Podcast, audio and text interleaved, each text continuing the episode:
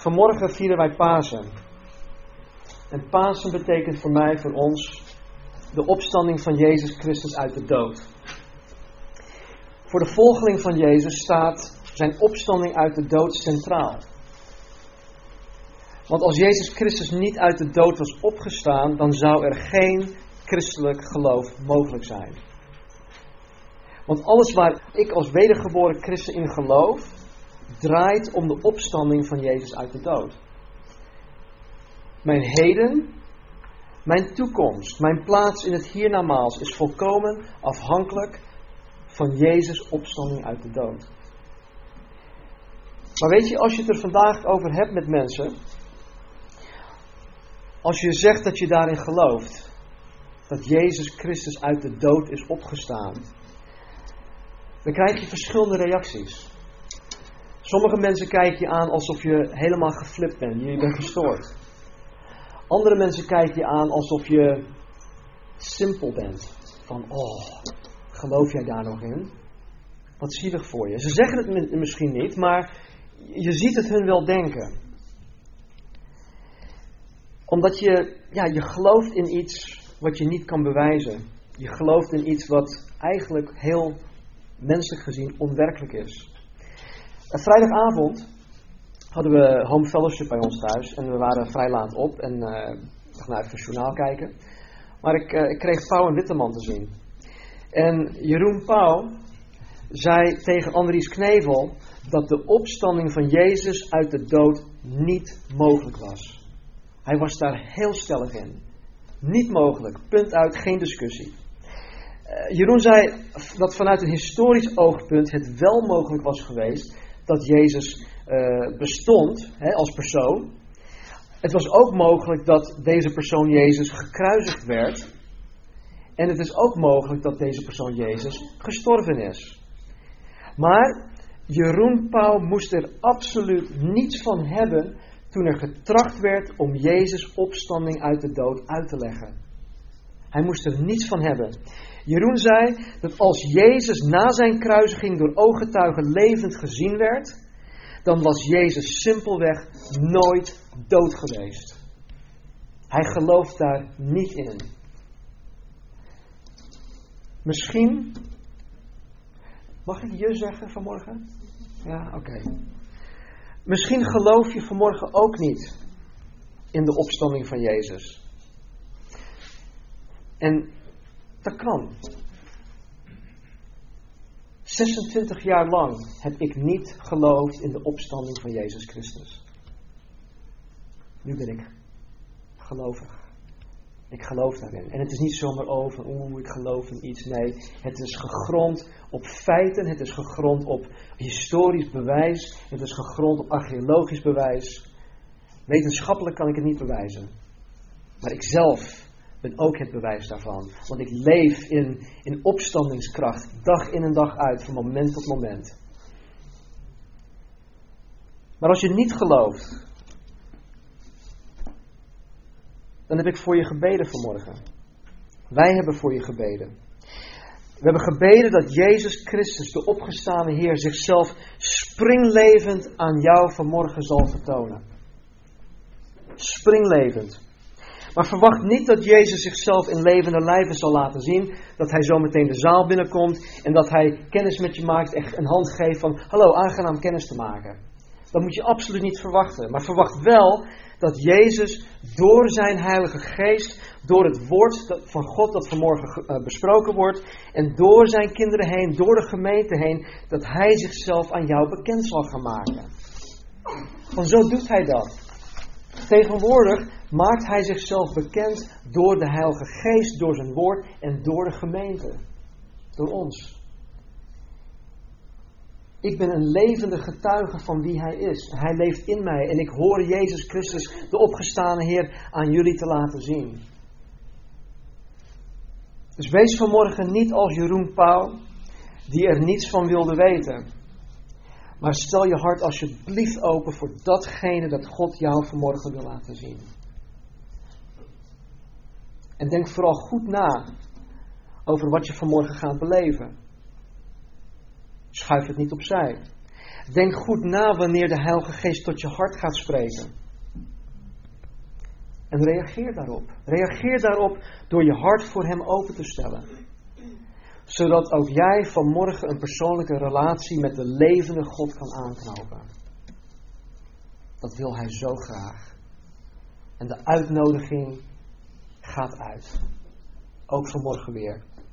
Vader, ik dank u voor uw woord. Ik dank u, Heer, dat uw geest in ons midden is. En ik bid, Vader, dat u onze ogen, onze harten, ons verstand, ons heel wezen, Heer, zal openstellen voor de opgestane Heer. Dank u wel. Amen. Carla heeft vanmorgen het eerste gedeelte van um, Lucas 24 voorgelezen. En ik wil het verhaal oppakken bij vers 13. En dan uh, kijken we wel hoe ver we komen. Op dit moment in het verhaal is Jezus al opgestaan. Hij is door Maria Magdalena, door Johanna, door de Maria, de moeder van, van Jezus, al, al gezien. Ze, gingen naar het graf, ze zagen hem. Petrus is naar het graf gegaan, maar ze troffen het lichaam van Jezus Christus niet aan. En in dit verhaal zien we dat Jezus ineens verschijnt. Dan pakken we het verhaal op bij uh, Lucas 24, vers 13. En er staat: En kijk, of zie, twee van hen gingen op diezelfde dag naar een dorp dat 11 kilometer van Jeruzalem verwijderd was en waarvan de naam Emmaus was. Nou, deze twee waarover gesproken wordt, waren volgelingen van Jezus. Het waren, zijn discipelen. Zij behoorden niet tot de twaalf discipelen, maar tot de overige discipelen. want Jezus had veel meer volgelingen dan alleen dat groepje van twaalf. Er waren zelfs veel vrouwelijke vrouwen die, die hem aanhingen, die hem navolgden die hem trouw waren. In Handelingen 1 staat dat, dat ze met zo'n 120 discipelen bijeengekomen waren om te bidden, om te wachten op de belofte van de Vader, de uitstorting van de Heilige Geest, het begin van de gemeente. Met 120 mensen waren ze bijeen. En het kan zijn, of het kan zijn, deze twee die waren uh, waarschijnlijk twee van deze 120. En ze spraken met elkaar, vers 14, over al die dingen die voorgevallen waren. Nou, je moet je voorstellen, probeer je even in, in hun te plaatsen. Je moet je voorstellen wat hun allemaal was overkomen en waar zij het eigenlijk over hadden, al wandel, wandelende. De week daarvoor was de intocht van Jezus in Jeruzalem.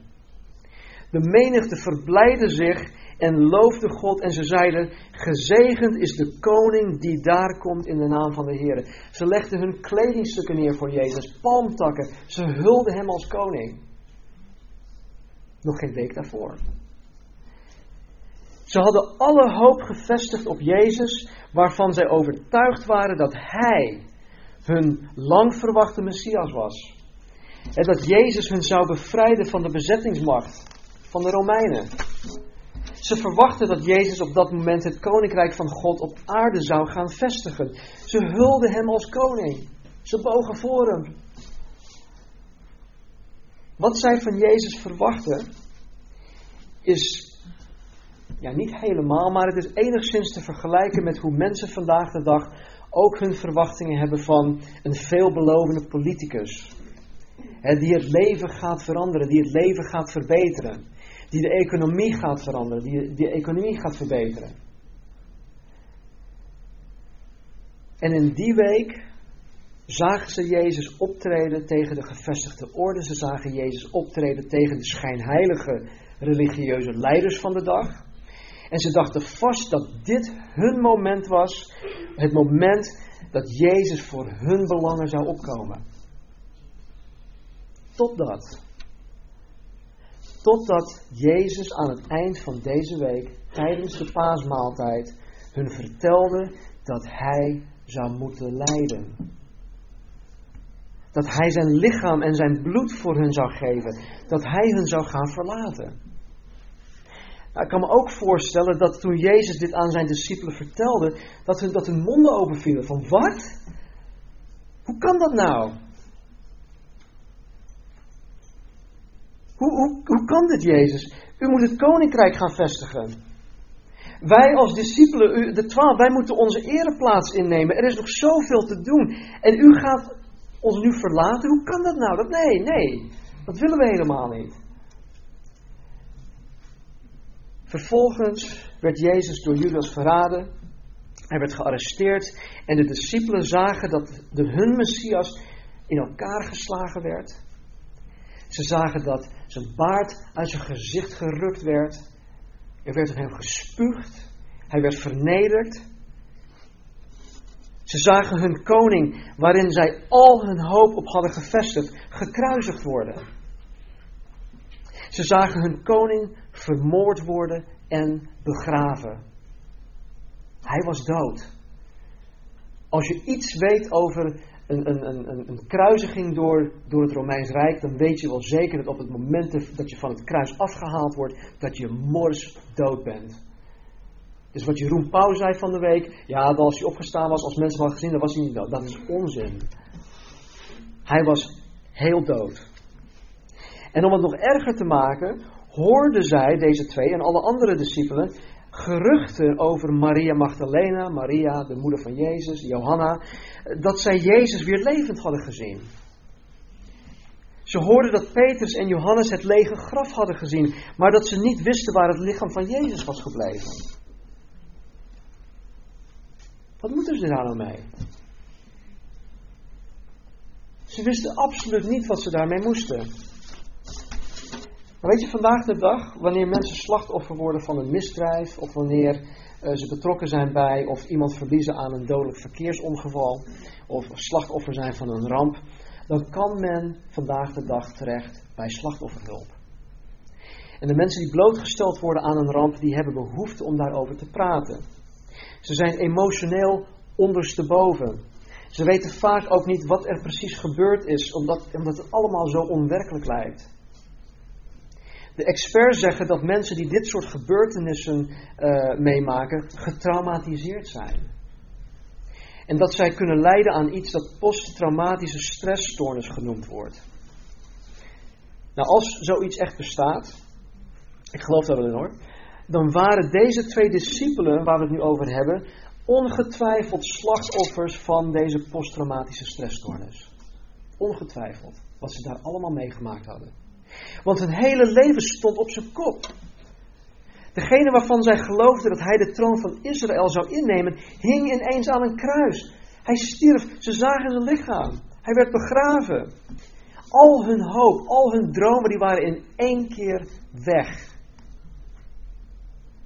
En misschien ben je hier vanmorgen gekomen met, met dromen, met hopen. En die om een of andere reden of omstandigheid ook weg zijn. Dan heb ik vanmorgen heel goed nieuws. Ik heb heel goed nieuws. Ze dachten ook misschien dat als de Joodse leiders Jezus hadden gekruisigd, wat zouden ze dan wel niet met de volgelingen van Jezus gaan doen? Misschien waren zij, zij aan de beurt. Dus er ging allerlei dingen door hun heen. Ze waren getraumatiseerd. Maar wat gebeurt er met deze twee depressieve discipelen van Jezus? Wat gebeurt er met deze twee wiens hoop volkomen stuk geslagen was? Er gebeurt een wonder. Er gebeurt een wonder. Laten we verder lezen, vers 15. En het gebeurde terwijl zij met elkaar spraken en van gedachten wisselden dat Jezus zelf bij hen kwam en met hen meeliep. Maar hun ogen werden gesloten gehouden, zodat zij hem niet herkenden. Jezus komt er ineens bij, en ik weet niet precies hoe dat gegaan is, maar ik kan me voorstellen dat hij ineens vroeg van jongens, vind je het goed als ik met jullie meeloop? Ja, tuurlijk, kom, ga met ons mee. Maar ze herkenden Jezus niet. En weet je, ik geloof niet dat Jezus zich had vermomd met een pruik en een donkere, donkere zonnebril of iets. Maar dat God hun op een bovennatuurlijke wijze had verblind voor wie Jezus daadwerkelijk was. Want er staat ook dat hun ogen werden gesloten gehouden. Door wie? Niet door Jezus, hij deed niet dit van achter of zo. Nee, bovennatuurlijk werden hun ogen gesloten gehouden. En uit dit verhaal blijkt dat Jezus in eerste instantie alleen, alleen maar naar hen luisterde. Want tot nu toe hoor je, hen, hoor je Jezus nog niet spreken. En dat Jezus hoorde dat zij het over Jezus hadden. Hoe zij al hun hoop, al hun dromen plotseling kwijt waren. En hoe kapot zij daarvan waren. Jezus hoorde alleen maar uh, verdriet en, en wanhoop. En Jezus haakte daarop in. Vers 17. En hij zei tegen hen: Wat zijn dit voor gesprekken die u al wandelend met elkaar voert en waarom bent u bedroefd? Simpel gezegd, jongens, waar hebben jullie het nou over? Waarom kijk je zo sip? En een van de twee, wiens naam Cleopas was, antwoordde en zei tegen Jezus: Bent u als enige een vreemdeling in Jeruzalem dat u niet weet welke dingen daar in deze dagen gebeurd zijn? Nogmaals, ik weet niet precies hoe dat gegaan is, maar als ik Cleopas was, dan zou ik best wel geïrriteerd zijn geweest met, met zo'n opmerking of met zo'n vraag. Dus ik kan me voorstellen dat hij misschien geïrriteerd reageerde en vroeg als het ware van hallo, uh, lees jij soms de kranten niet? Weet jij niet wat er gaande is? En weet je niet wat er de afgelopen drie dagen gebeurd is? Heb jij de afgelopen drie dagen liggen slapen of zo? Weet je echt niet wat er gebeurd is? Iedereen weet wat er gebeurde. Waarom jij dan niet? En Jezus zei tegen hen, nou welke dan? Dus hij gaat daarop door. Natuurlijk wist Jezus wat er gebeurd was. Veel beter dan zij zelfs. Hij weet het uit eerste hand. Maar ik geloof dat Jezus hun hier uit hun tent lokt. Ik geloof dat Jezus hun ertoe dwingt om over Jezus te vertellen. En weet je, ik geloof dat God dat ook met ons soms doet. Dat God bepaalde mensen op ons pad brengt, die ineens, boem, een rechtstreeks of directe vraag aan ons stelt, waardoor wij over Jezus mogen vertellen. Mensen lokken mij heel vaak uit de tent. Ik ga er niet altijd op in. Maar ik, ik weet wel dat wanneer ik erop inga, dat, ja, dat ik mag vertellen. En Jezus daagt hen hier ook uit, geloof ik. En ze zeiden tegen hem: De dingen die met betrekking tot Jezus de Nazarener, die een profeet was, machtig in werken en woorden voor God en heel het volk. En hoe onze overpriesters en leiders hem overgeleverd hebben om hem ter dood te veroordelen en hem gekruisigd hebben. En we hoopten dat hij het was die Israël verlossen zou. Maar al met al is het vandaag de derde dag sinds deze dingen gebeurd zijn. Maar ook hebben sommige vrouwen uit ons midden, die vroeg in de morgen bij het graf geweest zijn, ons ontsteld. En toen zij zijn lichaam niet vonden, kwamen ze zeggen dat ze zelfs een verschijning van engelen gezien hadden, die zeiden dat Jezus leeft.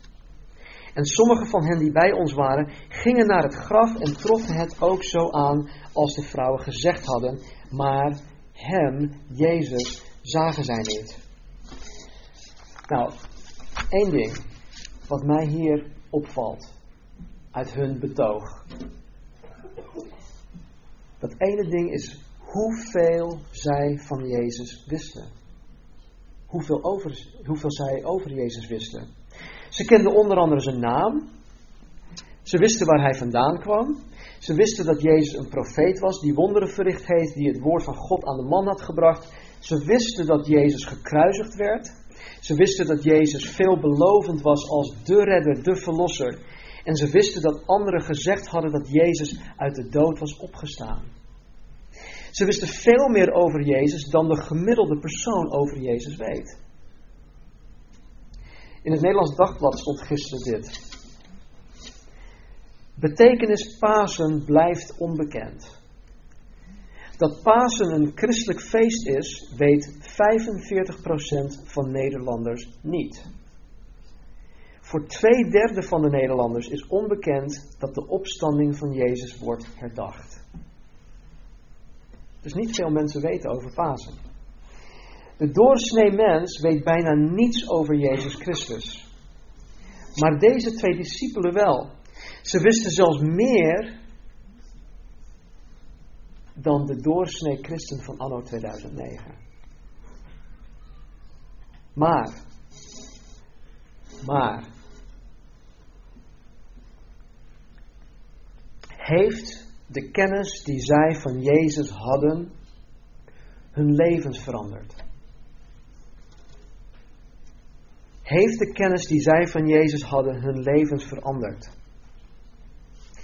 Waren ze blij of waren ze verdrietig? Ze waren verdrietig. Ze waren zeer verdrietig. Hun hele leven stond op zijn kop. Nou, ik vind het vanmorgen een heel belangrijk punt. Heel belangrijk punt.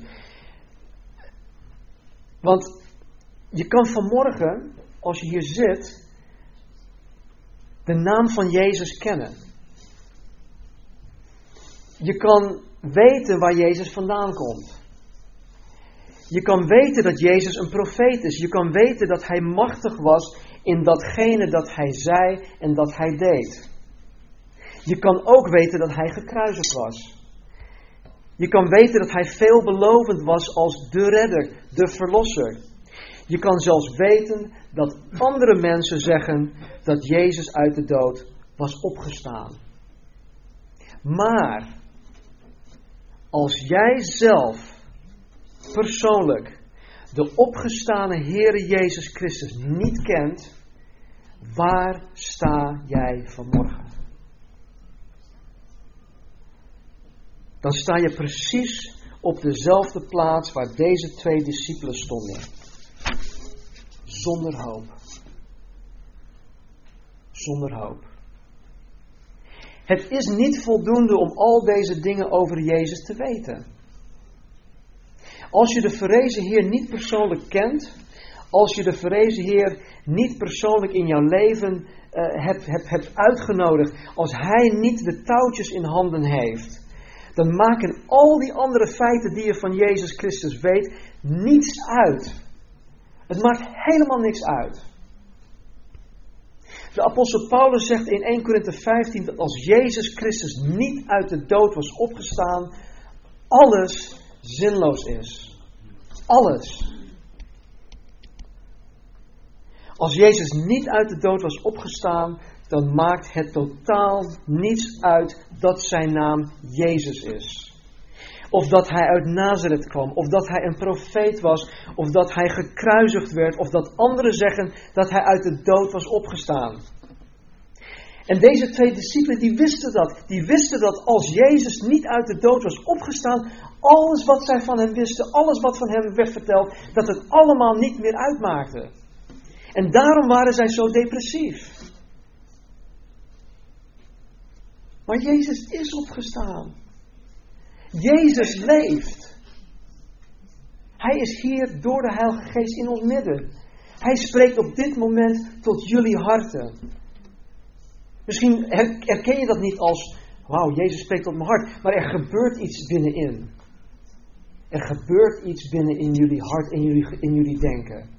En dat is Jezus Christus die nu tot je spreekt. Hij is opgestaan, hij leeft.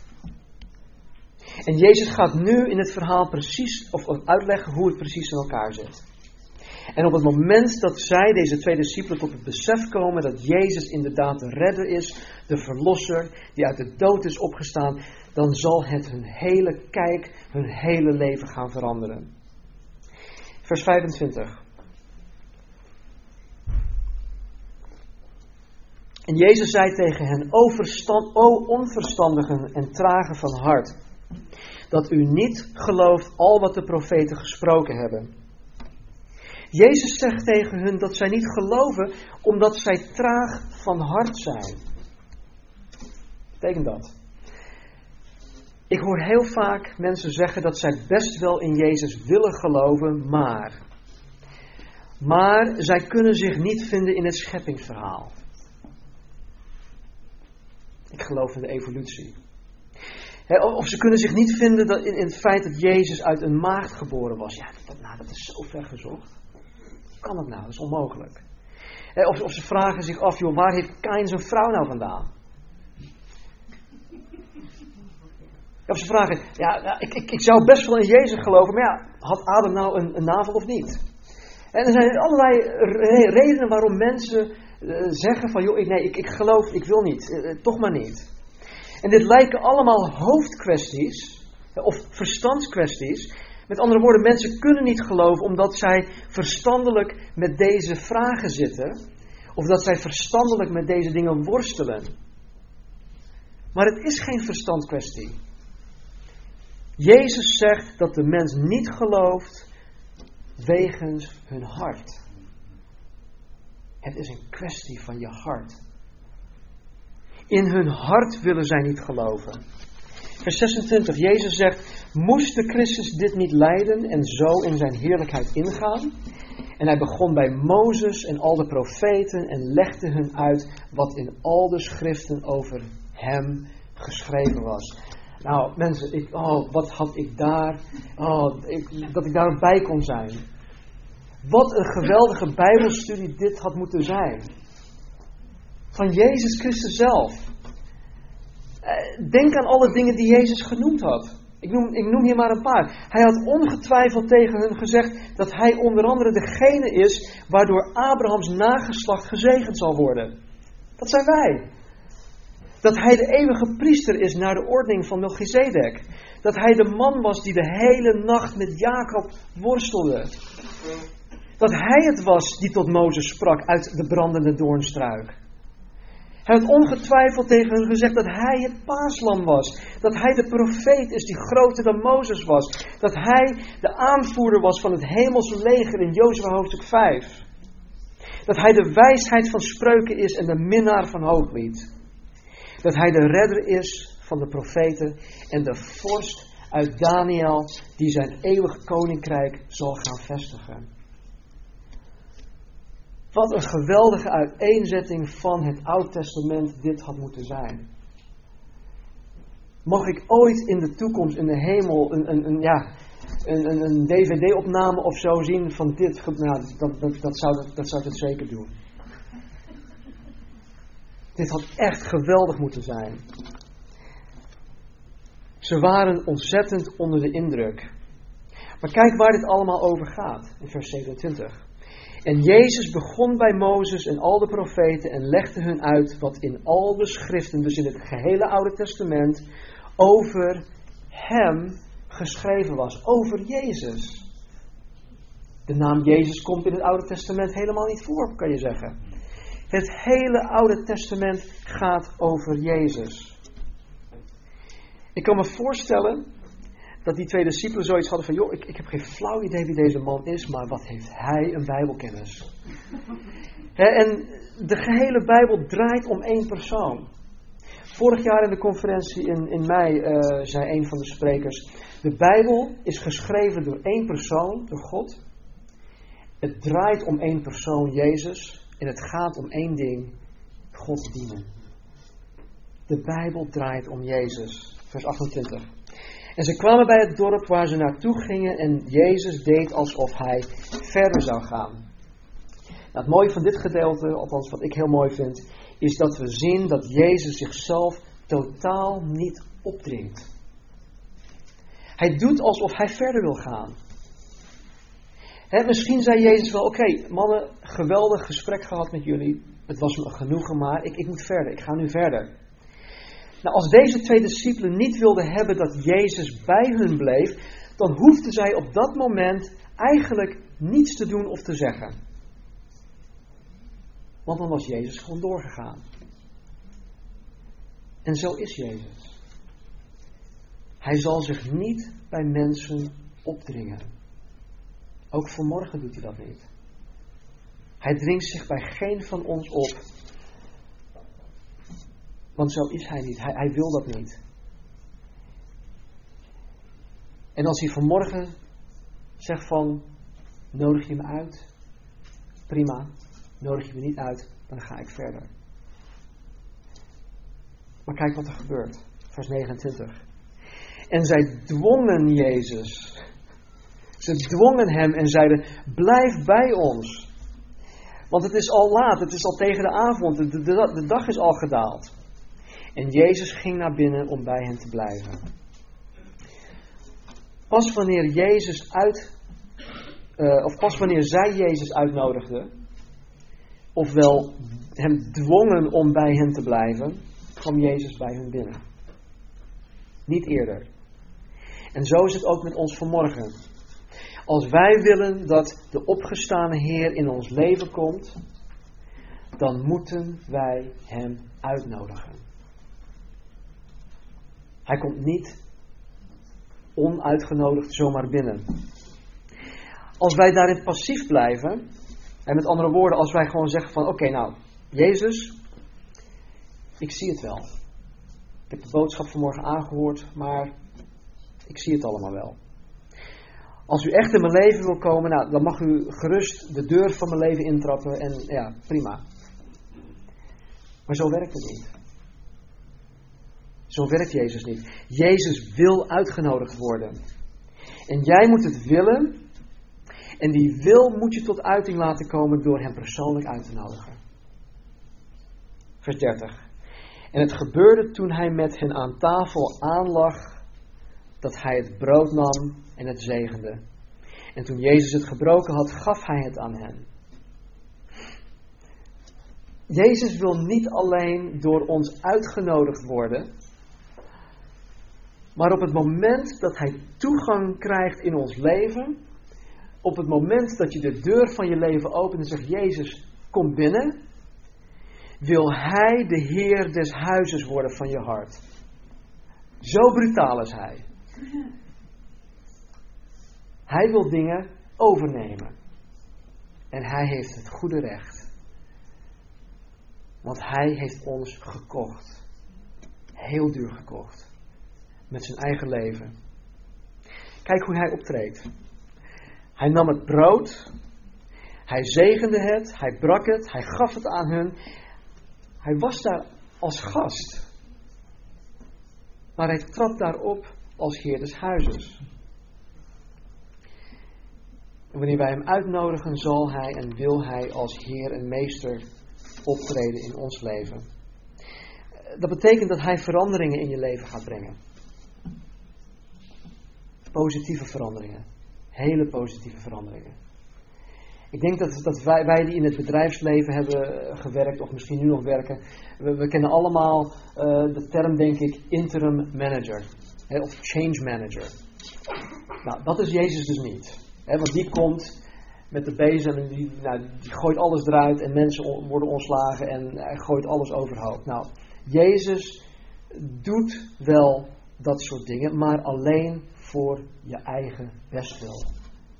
En hij doet het met precisie. Hij is geen. Uh, hij gaat niet met de botte bijl rond en hij gaat ook niet met een kettingzaag en een hakken en, en dat soort dingen. Nee, met een fijn instrument snijdt hij als een, als een chirurg de, de pijnlijke plekken weg uit je leven die er niet horen te zijn. En dat is een levenslang proces.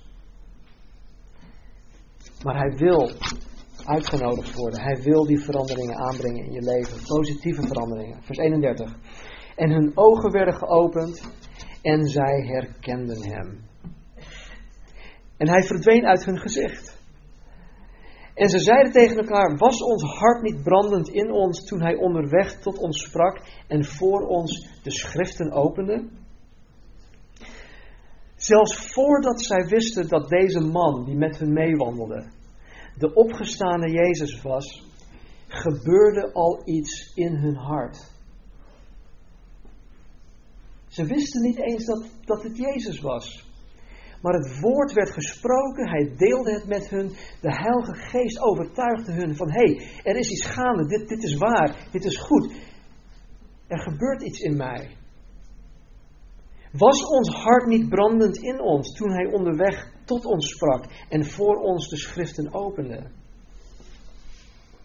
God sprak tot hun harten. De Heilige Geest overtuigde hun dat wat Jezus vertelde de waarheid was. En die waarheid brandde in hun harten. Ik ben zo klaar.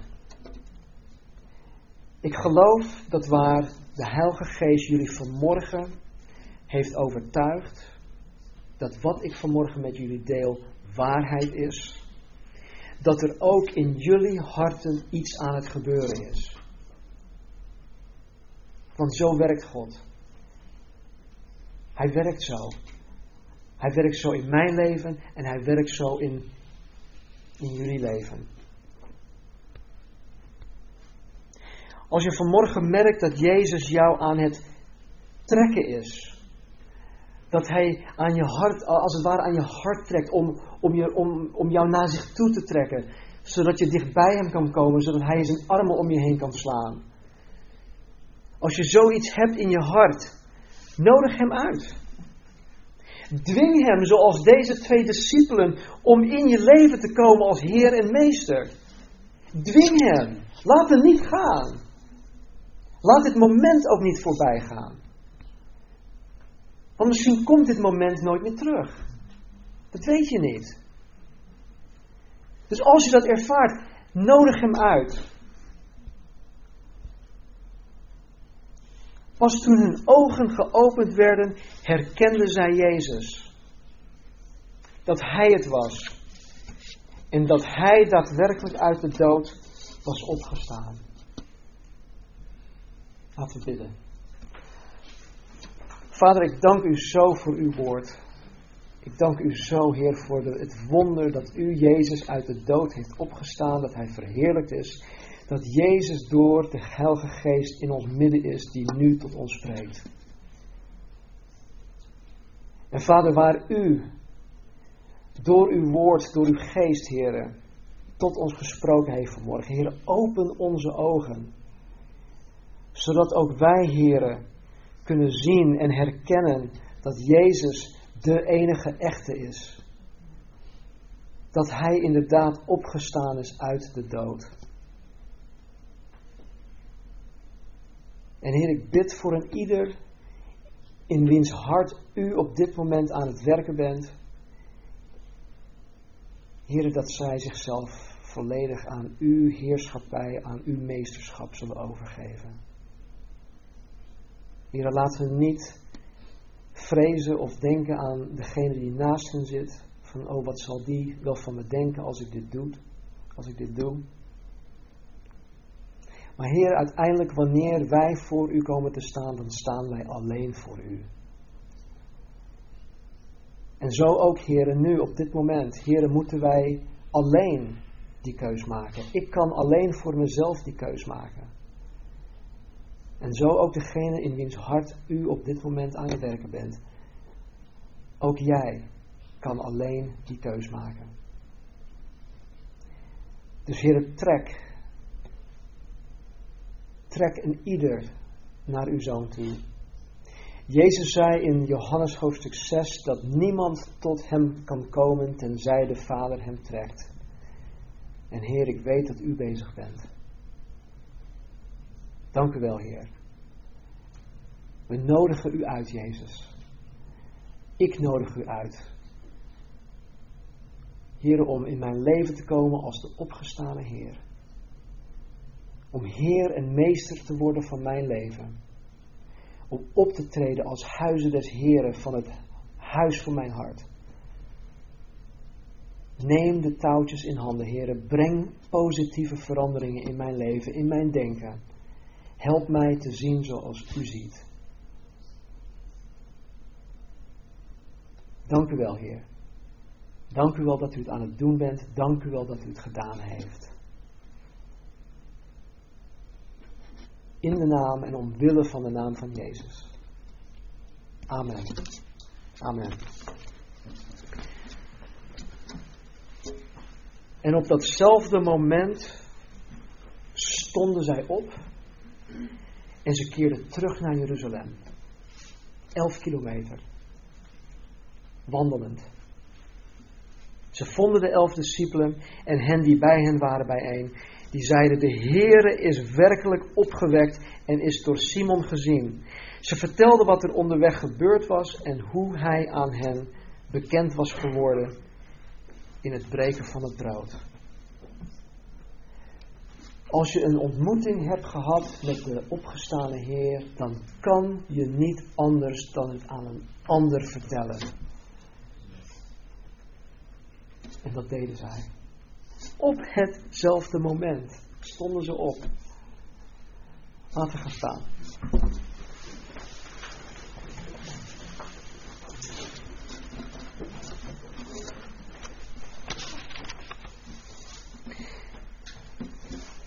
Als je vanmorgen misschien voor het eerst of misschien opnieuw Jezus hebt uitgenodigd, dan wil ik je laten weten dat de engelen in de hemel voor jou juichen. De engelen juichen. Ze juichen over jouw keus dat je Jezus hebt uitgenodigd. Misschien is vandaag, 12 april, de dag, het moment dat je Jezus Christus hebt uitgenodigd. Ik garandeer je, als je dit hebt gedaan, zal je deze dag nooit vergeten. Want dit is je geboortedag. Je geestelijke wedergeboortedag. Dan kan je twee verjaardagen vieren. Zie, ik zei toch dat het beter wordt? Dan mogen de Heer jullie vandaag zo ontzettend rijkelijk zegenen. Dat jullie in opstandingskracht het leven mogen ingaan op het moment dat je de deur uitgaat. En mogen Hij zichzelf niet alleen op Pasen, maar elke dag weer opnieuw zijn opstandingskracht aan jullie tonen. Want Hij is niet alleen vandaag opgestaan, maar elke dag weer. Wees gezegend.